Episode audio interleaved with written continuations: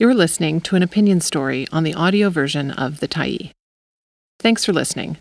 The Tyee is a nonprofit newsroom that is funded by our audience.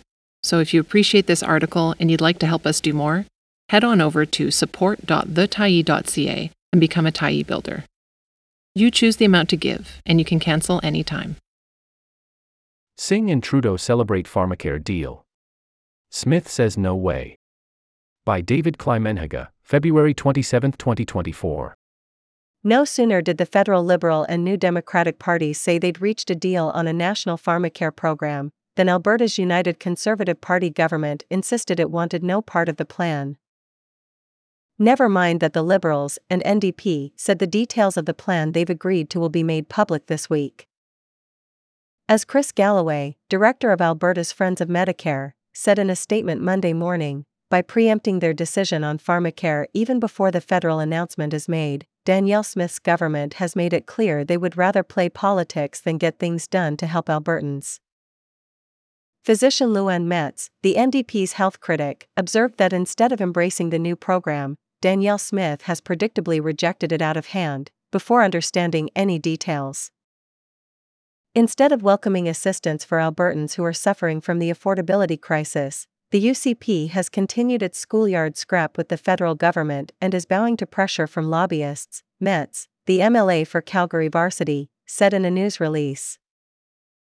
Both observations seem fair, since the UCP position, as far as anyone can understand it, is just send us the money and we'll do something with it. This is predicated, presumably, on the desire not to give the Trudeau government credit for anything, no matter how helpful. While it may not be not entirely clear from what the UCP had to say, it's pretty easy to put together a number of reasons the Smith government might object to a national plan that would save lives, make life easier for Canadians with medical needs, and save taxpayers billions of dollars on pharmaceutical costs.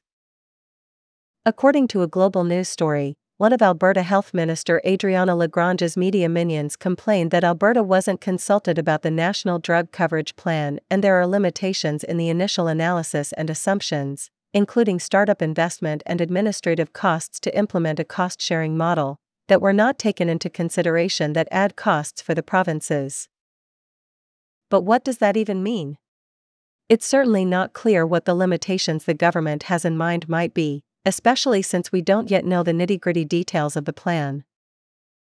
As for not sharing the details with Alberta, those details were subject to negotiation between the federal Liberals and NDP until last week. And all the Alberta government would have done anyway, as its uninformative statement shows, is try to throw a spanner in the works.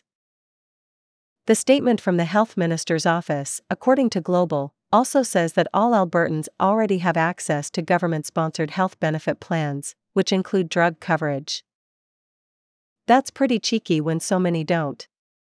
Or, as Gallaway put it, it's deliberately misleading and belies the fact that one in five Canadian households still cannot afford to fill their prescriptions. To claim that all Albertans have access to drug coverage because they can buy a benefit plan if they can afford one is beyond offensive, he said.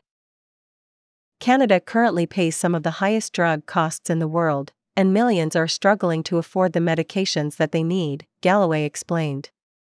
It is well documented that moving to a national, single payer pharmacare plan would save governments, employers, Albertans, and our provincial healthcare systems billions of dollars per year.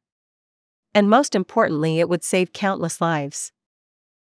Removing barriers to access these medications will not only help individuals, but also reduce the healthcare costs that we all pay, the NDP's Metz observed. Drug costs will be reduced through massive national buying power. All true, but there are doubtless other reasons for the UCP recalcitrance as well. After all, the Smith government is actively campaigning to get a Pierre Poilievre government elected in Ottawa, and anything that makes the Liberals and the NDP look good with voters concerned about the cost of living in 21st century Canada is bound to be resisted by the UCP. This is especially so as the agreement on pharmacare meets the March 1 deadline to table legislation and allows the supply and confidence agreement between the two parties that is propping up the Liberal minority to survive. Remember, Poilievre, the eminently dislikable federal conservative leader, is likely to see his lead in the polls shrink as time goes on. Whether or not it shrinks enough to change the Conservatives' chances of forming a majority government, which seems likely now, is of course a question that obsesses political analysts of all stripes. Then there is the matter of the UCP's, and the federal conservative party's, social conservative base, rife with opposition to women's reproductive rights, populated by men who think a woman's place is pregnant and in the kitchen, and suspicious of any program that would redistribute wealth in any way.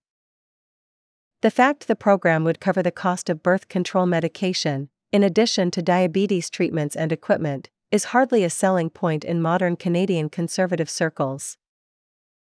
Finally, if past practice is anything to go by, the Smith government is listening carefully to what lobbyists want, and Big Pharma most definitely doesn't want pharmacare.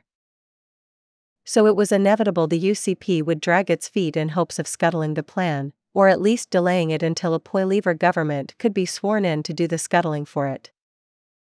Once again, the UCP has proven that they do not take women's health seriously by opposing a national pharmacare program that would ensure access to contraception, said NDP status of women critic and Calgary Edgemont MLA Julia Hayter. In the midst of the worst affordability crisis we have faced in a generation, one that disproportionately impacts women, the UCP has dug in its heels on a program that would help. As for what Alberta would do with the money if the feds were so foolish as to just fork it over, it is profoundly to be hoped that will remain a mystery. Thanks for stopping by the Tyee today. Anytime you're in the mood to listen to important stories written well, we'll be here. And if you'd like to keep independent media going strong, head over to thetyee.ca and click on the Support Us button to pitch in. Finally, big, big thank you to all of our Tyee builders who made this story possible.